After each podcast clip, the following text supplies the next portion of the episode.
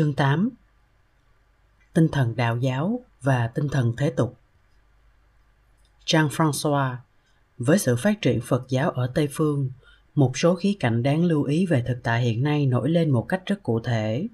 Đó là sự tương quan giữa Phật giáo và vài bản văn triết lý thuộc thế hệ mới. Ba đã kể về Luke Ferry, ba muốn kể thêm về André Comte Sponville, đã cho xuất bản từ hai năm nay quyển tiểu khái luận về những đức hạnh lớn. Đó là một chuỗi những lời dạy bảo khôn ngoan rất thực tế mà ở Pháp chúng ta gọi là truyền thống của những nhà đạo đức học. Tác giả nhận xét về phong cách, tâm lý con người và đôi khi không e sợ sự nhạt nhẽo. Tác giả đưa ra những lời khuyên thực tế về lối sống hàng ngày của con người. Đây cũng gần như một trong những cuộc cách mạng tư tưởng vào cuối thế kỷ 20 vì lẽ các nhà đạo đức học luôn luôn bị khinh miệt bởi các triết gia chuyên nghiệp, đã nhìn họ như những người ghi chép các giai thoại tâm lý. Những nhân vật xây dựng các hệ thống tư tưởng triết lý hồi ba còn trẻ đã liệt các nhà đạo đức học vào hàng ngũ văn chương thời thượng. Họ cho rằng các nhà đạo đức học chỉ có những nhận xét theo kinh nghiệm, gián đoạn và độc đoán, không thể tạo ra một hệ thống nào được. Nhưng hiện nay, người ta nhận thấy rằng quần chúng đã quay về với những phương pháp đạo đức cổ điển đã đưa ra những lời dạy rất khiêm tốn và thực tế về nếp sống của con người. Nhà đạo đức học đặc sắc nhất hiện nay, Emile Tiran cũng là một nghệ sĩ và nhà văn bị gạt qua một bên trong suốt 40 năm và chỉ có 2 hay 3 ngàn độc giả.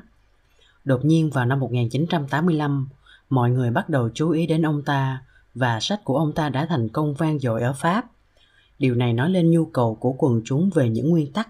Chỉ đạo người ta phải sống như thế nào, phải vươn tới nghệ thuật sống và phải hướng dẫn cuộc đời mình ra sao. Đó là những câu hỏi mà từ lâu, nền triết lý của chúng ta không có câu trả lời. Nhưng com sponville đã nhiều lần tham khảo phật giáo và đã nói một câu đáng chú ý vì nó vừa thể hiện sự đồng cảm cũng như một sự đối kháng giữa phật giáo và cơ đốc giáo. Câu nói về tâm từ bi và lòng bác ái. Tâm từ bi là một đức hạnh lớn của Phật giáo Đông phương, cũng như lòng bác ái là một đức hạnh lớn của cơ đốc giáo Tây phương. Có nên chọn lựa chăng? Để làm gì? Vì cả hai đức hạnh đều không chối bỏ nhau. Nhưng nếu cần, ta có thể nói như thế này. Lòng bác ái thì cao cả hơn, nếu ít ra là chúng ta có khả năng, còn tâm từ bi thì dịu dàng và dễ gần gũi hơn. Hay nói cách khác, thông điệp của Chúa Kitô về tình yêu thì kích động hơn, còn bài thuyết giảng của Phật về tâm từ thì thực tế hơn. Phải nói là Comsponville đã đúng khi nói rằng lòng bác ái là một đức hạnh lớn của Tây Phương, ít ra là trên lời nói.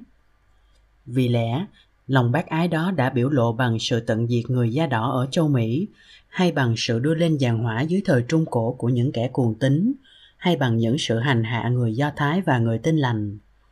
Jean-François. Vậy thì có nghĩ như thế nào và hiểu lòng từ bi Phật giáo ra sao? Matthew, trước hết, con muốn nói vài lời về câu hỏi đầu tiên của ba. Tại sao lại có sự chú ý về những tác phẩm nói về minh triết trong đời sống thường nhật? Có lẽ là để sửa chữa lại cái quan niệm muốn trở thành một người tốt trong thời buổi hiện nay là một sự bận tâm quá xa lạ với hệ thống giáo dục hiện hành. Nền giáo dục hiện nay chủ yếu là phàm tục chỉ chú trọng vào việc mở mang trí thông minh và tom góp kiến thức.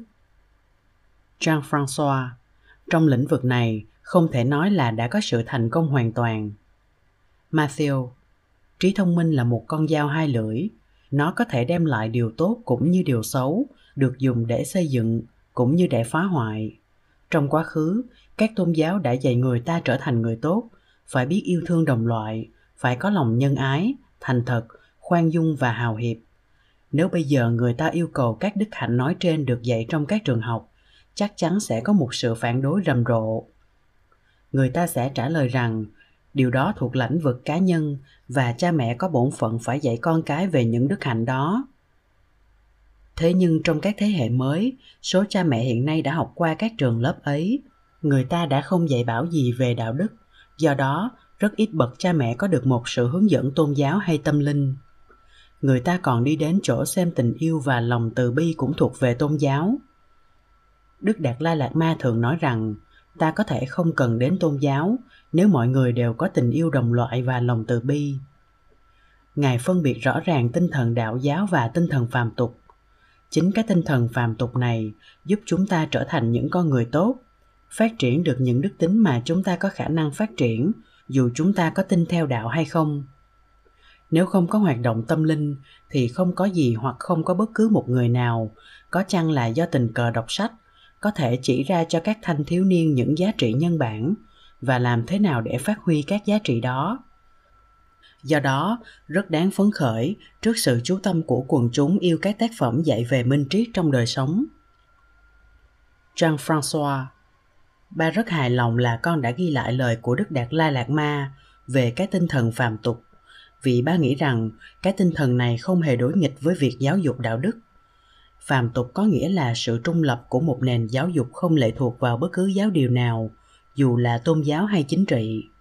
Điều này không loại bỏ, mà còn bắt buộc nữa là đằng khác. Việc huấn luyện đạo đức tập trung vào sự tôn trọng luật lệ và người khác, sự sử dụng đúng mức các quyền tự do. Nhưng gần đây, tinh thần phàm tục đã bị đánh lạc hướng. Matthew tinh thần phàm tục không phải là việc xóa bỏ những bài giảng về tôn giáo như ta đã làm. Tại sao ta lại không giảng dạy về mọi tôn giáo, kể cả triết học và chủ nghĩa duy vật, và cho phép học sinh được lựa chọn vào việc dự thính các buổi học đó? Làm như vậy, người ta cho phép trẻ con và các em thiếu niên có một ý niệm về điều đã học. Tại sao phải chờ đến khi các em 16 tuổi mới dạy triết học cho các em, cũng như những giá trị căn bản của con người? Jean-François đó là vấn đề dành cho cấp lãnh đạo ngành giáo dục. Nhưng bây giờ có nghĩ sao về lòng từ bi của phật giáo so với lòng bác ái bên công giáo? Matthew, lòng từ bi theo phật giáo khó có thể diễn tả bằng ngôn từ tây phương. Tâm từ theo tây phương gợi lên ý niệm về thương hại, về lòng trắc ẩn, và như vậy là có khoảng cách giữa người thương và kẻ được thương. Nhưng tiếng tây tạng ninje mà ta dịch là tâm từ đúng ra có nghĩa là ông chủ của trái tim, là người kiểm soát được tư tưởng. Tâm từ, theo nghĩa phật giáo là ý muốn hàn gắn mọi hình thức đau khổ, và nhất là các nguyên nhân gây ra đau khổ như vô minh, thù ghét, tham ái, vân vân. Do đó, tâm từ một mặt hướng về con người, còn mặt kia lại hướng về kiến thức. Jean françois, con có đồng hóa tâm từ với lòng bác ái không? Matthew lòng bác ái là một biểu hiện của tâm từ. Bố thí tất nhiên là một đức hạnh lớn trong phật giáo. Người ta, bố thí tất nhiên là một đức hạnh lớn trong phật giáo. Người ta phân biệt nhiều hình thức bố thí. Tài thí, tức là cho thức ăn, tiền bạc, quần áo. Vô úy thí là bảo vệ những người gặp nạn, cứu người. Và sau cùng là pháp thí, giúp cho kẻ khác phương tiện để thoát khỏi vô minh những hình thức bố thí ấy luôn luôn được thực thi trong xã hội phật giáo. Và đôi khi, người ta cũng thấy những thí chủ cúng dường tất cả tài sản của họ cho những kẻ thiếu thốn. Trong lịch sử tây tạng, có nhiều trường hợp có người đã hy sinh cả mạng sống để cứu mạng những người khác. Điều này giống như lòng bác ái bên công giáo. Sau đó, để loại bỏ đau khổ dài hạn, ta phải quán tưởng về nguồn gốc của đau khổ. Và người ta sẽ nhận ra là chính vô minh đã nuôi dưỡng chiến tranh, lòng căm thù, sự ám ảnh triền miên và tất cả những thứ gì đem lại đau khổ cho con người. Jean françois, tâm từ và tình yêu khác nhau như thế nào? Matthew, tình yêu chính là phần bổ túc cần thiết cho tâm từ. Tâm từ không thể tồn tại hay phát triển nếu không có tình yêu. Và tình yêu là điều mong ước của chúng sinh mong muốn tìm hạnh phúc và nguyên nhân của hạnh phúc chữ tình yêu ở đây có nghĩa là vô điều kiện, là toàn diện cho mọi chúng sinh, không phân biệt. Tình yêu giữa đàn ông và đàn bà, giữa bạn bè, giữa những người thân có tính cách sở hữu độc chiếm, giới hạn và bao gồm những tình cảm ích kỷ. Khi người ta cho, người ta mong có sự đền đáp. Một tình yêu như vậy có vẻ như sâu sắc, nhưng nó dễ dàng tan biến nếu nó không đáp ứng được những điều ta mong cầu. Hơn nữa tình yêu mà ta dành cho người thân thường kéo theo một khoảng cách.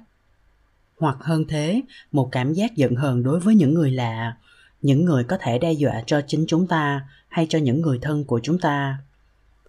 Tình yêu đích thực, tâm từ đích thực có thể gồm cả những kẻ thù của chúng ta. Còn tình yêu và tâm từ kèm theo một sự quyến luyến cá nhân thì không thể bao gồm kẻ thù của chúng ta được. Jean françois vậy là quan niệm tình yêu cũng quan trọng trong phật giáo, chứ không riêng gì công giáo. Matthew, nó là nguồn cội của con đường đạo, nhưng tình yêu không thể một chiều, giới hạn cho vài người thân hay thiên vị. Tình yêu phải hoàn toàn không vị lợi, không cần đền trả.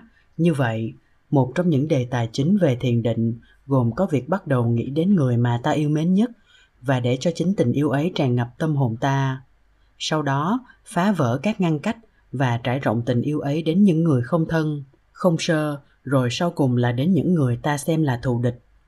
Đó mới là tình yêu đích thực. Biết được một kẻ muốn làm hại ta cũng không làm tổn thương đến tâm từ của ta, vì tâm từ này dựa trên sự hiểu biết sâu xa rằng kẻ thù của ta cũng như ta luôn luôn muốn được hạnh phúc và xa lì đau khổ. Jean françois như vậy thì từ bi của phật giáo khác với lòng bác ái bên công giáo như thế nào? Matthew, tình yêu đồng loại như đã viết trong thánh thư, đúng là tình yêu và tâm từ trong phật giáo. Thật ra có thể nói là nó chung cho các tôn giáo lớn. Trong phật giáo, người ta thêm vào tình yêu và tâm từ, hai đức hạnh khác. Một là tâm hỷ, tức là chia sẻ niềm vui của kẻ khác cầu mong cho niềm vui đó được tăng trưởng và kéo dài. Tâm hỷ đối nghịch với lòng ghen ghét. Hai là tâm xã tức là dành tình yêu, tâm từ và sự khoan dung cho người thân cũng như cho người lạ và kẻ thù. Nếu chúng ta so sánh sự an vui của chúng ta với sự an vui của vô số chúng sinh, thì rõ ràng là sự an vui của chúng ta không đáng kể. Hơn nữa, phải biết rằng, niềm vui hay nỗi khổ của chúng ta ràng buộc rất nhiều vào niềm vui hay nỗi khổ của kẻ khác trong đời sống thường nhật, ta có thể thấy sự khác biệt giữa những người chỉ biết lo cho chính mình và những người luôn lo cho kẻ khác. Những người trước luôn luôn khó chịu và bất mãn. Sự hẹp hòi của họ trong giao tiếp khiến họ khó đạt được điều mà họ mong muốn. Họ thường xuyên gõ vào các cánh cửa đóng kín. Trái lại, người có thái độ cởi mở và không ích kỷ luôn nghĩ đến lợi ích của kẻ khác. Họ có sức mạnh tinh thần sung mãn và những vấn đề của riêng họ không làm họ mấy bận lòng và dù họ không hề mong muốn, những người khác luôn chú ý đến họ. Sau cùng, như con đã nói, tình yêu và tâm từ phật giáo không tách rời sự minh triết, tức là sự nhận thức đúng về sự vật. Nhắm vào sự giải thoát kẻ khác, thoát khỏi vô minh, vốn là nguyên nhân đầu tiên của mọi loại đau khổ. Chính sự minh triết, trí tuệ đó đã đem lại sức mạnh cho tâm từ. Jean françois người ta có thể phản bác là các điều kể trên không rõ ràng lắm. Ngày nay, có sự lo âu về cái mà ta gọi là những vấn đề xã hội. Những bất công, phạm pháp, thuốc gây nghiện, phá thai, án tử hình. Và ngoài án tử hình là không thể sửa chữa được. Có thể nào cứ phải nhốt những kẻ phạm pháp hay là nên giáo dục họ? Và những vấn đề con vừa nêu ra về giáo dục có nên cưỡng bức hay tùy thuộc vào nguyện vọng của học sinh? Matthew vấn đề giáo dục là, có nên dạy cho học sinh những gì mà chúng muốn nghe hay những gì chúng thật sự cần nghe? Sự chọn lựa thứ nhất là một giải pháp dễ dãi, còn thứ hai là một thái độ có trách nhiệm.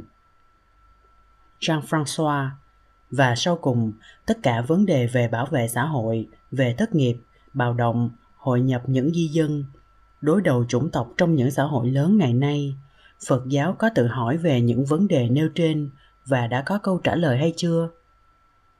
Matthew xã hội tây phương có thừa phương tiện để xoa dịu những đau khổ vật chất nhưng lại rất thiếu phương tiện để xây dựng hạnh phúc tinh thần.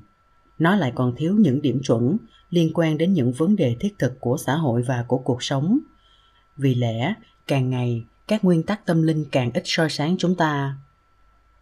Năm 1993, khi con theo Đức Đạt Lai Lạt Ma với tư cách là một thông dịch viên, khi ông viếng nước Pháp trong ba tuần lễ, con rất ngạc nhiên về việc Ngài đã được các sinh viên tiếp đón trọng thể như thế nào. Đúng là trong các đại học, sự đón tiếp xảy ra rất nồng nhiệt. Ở Grenoble, vào tháng chạp, 8 giờ đêm trời lạnh, giảng đường đông nghẹt và bên ngoài hai ba bốn ngàn người đang chờ đợi trong cái lạnh và nhìn vào một khung chiếu lớn hình ảnh Đức Đạt La Lạt Ma đang thuyết giảng. Ở Bordeaux cũng thế đáng ngạc nhiên là không khí sôi sục trong cuộc hỏi đáp giữa ngài và sinh viên. Ngài đã nói trong 20 phút, rồi một loạt các câu hỏi được đưa ra về án tử hình, về phá thai, kiểm soát sinh đẻ, về bạo lực, về tình yêu, vân vân. Người ta có cảm giác là sinh viên sau cùng đã tìm ra được một nhân vật để đối thoại. Jean-François và những câu trả lời của ngài là như thế nào? Matthew về vấn đề kiểm soát sinh đẻ, ngài chủ trương rằng mạng sống là của quý nhất mà con người có được. Mỗi một mạng sống giống như một con tàu có thể giúp chúng ta đến được giác ngộ nhưng nếu có quá nhiều mạng sống thì nhân loại sẽ gặp nhiều khó khăn vì tài nguyên của trái đất không đủ cho nhiều tỷ người có được một cuộc sống đàng hoàng giải pháp duy nhất là chặn đứng sự bùng nổ dân số và Đức Đạt Lai Lạt Ma chủ trương sự kiểm soát sinh đẻ bằng cách bất bạo động, có nghĩa là sử dụng các phương pháp tránh thai sẵn có. Jean-François Một sự phòng ngừa sinh sản Matthew làm đủ mọi cách mà không dùng bạo lực để tránh một sự sinh sản quá mức. Jean-François, như vậy là Ngài không tán thành việc phá thai. Matthew, Phật giáo cho sự giết chóc là cướp đi sinh mạng của một sinh vật đang hoạt động hoặc đang tượng hình. Vì theo thuyết tái sinh, khi khởi đầu thụ thai thì dòng tâm thức đã hiện hữu dù là rất sơ khai và khó phát hiện. Trong vài trường hợp, nếu mạng sống người mẹ bị đe dọa và nếu đứa con ra đời sẽ là một quái thai thì sự phá thai có thể chấp nhận được nhưng ngược lại nếu vì lòng ích kỷ vì mưu cầu lợi ích riêng cho bản thân thì việc phá thai phải bị lên án và ta nên phát triển các phương pháp tránh thai hiệu quả để không sử dụng đến các biện pháp phá thai câu trả lời này có vẻ làm hài lòng cử tọa, và ngài lại bông đùa cách hay nhất để tránh sự bùng nổ dân số là nên có nhiều nam nữ tu sĩ, và điều này làm thính giả phải bật cười. Jean-François Ba thêm rằng, việc gia tăng dân số không còn là một vấn đề lớn đối với các nước phát triển, vì nơi đây, dân số trẻ sinh ra đã giảm xuống. Điều cần phải bàn là vấn đề tự do cá nhân và tự do lựa chọn. Một vấn đề khác là án tử hình đã được giải quyết trong phần đông các nước Tây phương tiên tiến. Ở đây, hầu như không còn những án tử hình và ngay cả ở Hoa Kỳ, chỉ còn vài tiểu bang giữ lại, và vài tiểu bang khác thì mới thiết lập lại án tử hình. Như vậy chỉ còn lại sự trừng phạt các trường hợp phạm pháp và giết người có tổ chức. Người ta không thể áp dụng sự bất bạo động với các vụ giết người có tổ chức. Làm sao có thể chống lại bọn mafia nếu không dùng đến bạo lực? Không bỏ tù những kẻ sát nhân và làm cho những kẻ này không còn khả năng gây tội ác. Matthew, sự bất bạo động không có nghĩa là một sự hèn yếu, mục đích là giảm thiểu nỗi đau của người khác như vậy, vô hiệu hóa những tên sát nhân là một việc làm cần thiết nhưng điều này không ngụ ý là mang ý nghĩa báo thù hay là đem áp dụng cho những hình phạt tàn bạo gần đây con đã nghe được trên sóng phát thanh lời tuyên bố rất cảm động của cha mẹ một đứa bé bị sát hại trong một vụ mưu sát trước ngày kết án tên khủng bố sát nhân. Chúng tôi không cần thêm một cái chết nữa. Đối với hình phạt chung thân, có thể ngăn cho kẻ sát nhân không có cơ hội gây tội ác, thì án tử hình mang ý nghĩa như một việc báo thù. Đó là điều mà đức đạt lai lạt ma đã nói trong quyển cõi trời với tai họa của con người kết án tử hình một con người là một việc làm quan trọng. Đó là sự loại bỏ hẳn một cá nhân. Tuy nhiên, con người đó nếu được sống có thể thay đổi nhân cách. Con tin chắc rằng, với những kẻ sát nhân thực sự nguy hiểm, vẫn còn có khả năng một sự thay đổi và hối cải. Nếu để cho họ sống, thì ta cho họ cơ hội để cải tạo lại con người của họ. Gần đây, năm 96 ở Hoa Kỳ, ở tiểu bang Arkansas một phạm nhân bị hành quyết sau 12 năm bị giam cầm trong thời gian đó hắn đã thấy sự ghê tởm về hành vi của hắn và ước mong được đem quãng đời còn lại phục vụ kẻ khác chuộc lại lỗi lầm hắn cũng đã phát nguyện xin được tu hành. Qua điện thoại, hắn đã làm cho công chúng nghe được trên sóng phát thanh địa phương. Tôi đã trở thành một con người khác, hãy cho tôi một cơ hội để chuộc lỗi, đừng giết tôi. Chúng ta muốn tin rằng chúng ta sống trong một xã hội loài người. Thật ra, không phải thế. Có lẽ chính phủ nên chính thức xem xét án tử hình như một sự báo thù rõ ràng là án tử hình không làm đầy đủ mọi vai trò hình phạt gương mẫu, có thể làm giảm thiểu tội ác sát nhân và hắn lại đặt câu hỏi, tại sao các ông lại hành quyết các phạm nhân giữa đêm, làm cho mọi người không hay biết nếu việc làm của các ông không phải là vô nhân đạo, tại sao không hành quyết chúng tôi giữa ban ngày trước ống kính vô tuyến truyền hình thống đốc arkansas một vị mục sư cũ đã không ân xá cho ông ta và ra lệnh hành quyết trước kỳ hạn một tháng để tránh việc tội nhân có dịp lại kêu ca. Jean-François Ba nghĩ rằng đã có sự đồng tình khá phổ biến về vấn đề này.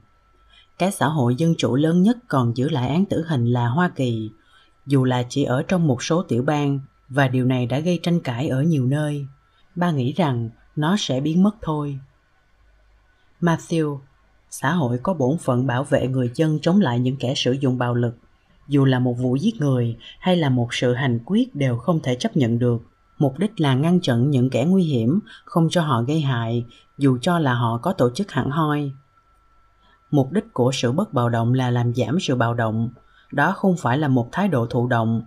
Giải pháp hay nhất là vô hiệu hóa những kẻ gây hại lớn cho người khác mà không sử dụng bạo lực Đức Đạt Lai Lạt Ma đã dùng một công thức rất ấn tượng bằng Anh ngữ.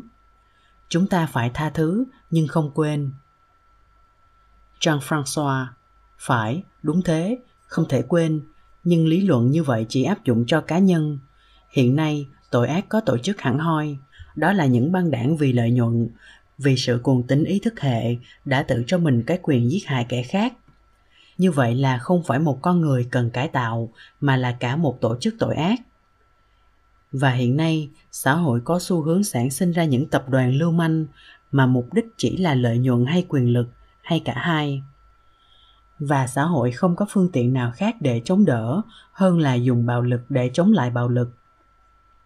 Matthew tội ác có tổ chức chỉ là một nhóm người vô hiệu hóa họ chỉ là giải pháp tình thế hơn là diệt trừ tận gốc muốn diệt trừ tội ác, chỉ còn cách cải tạo con người, giúp cho con người thay đổi cách suy nghĩ và hành động.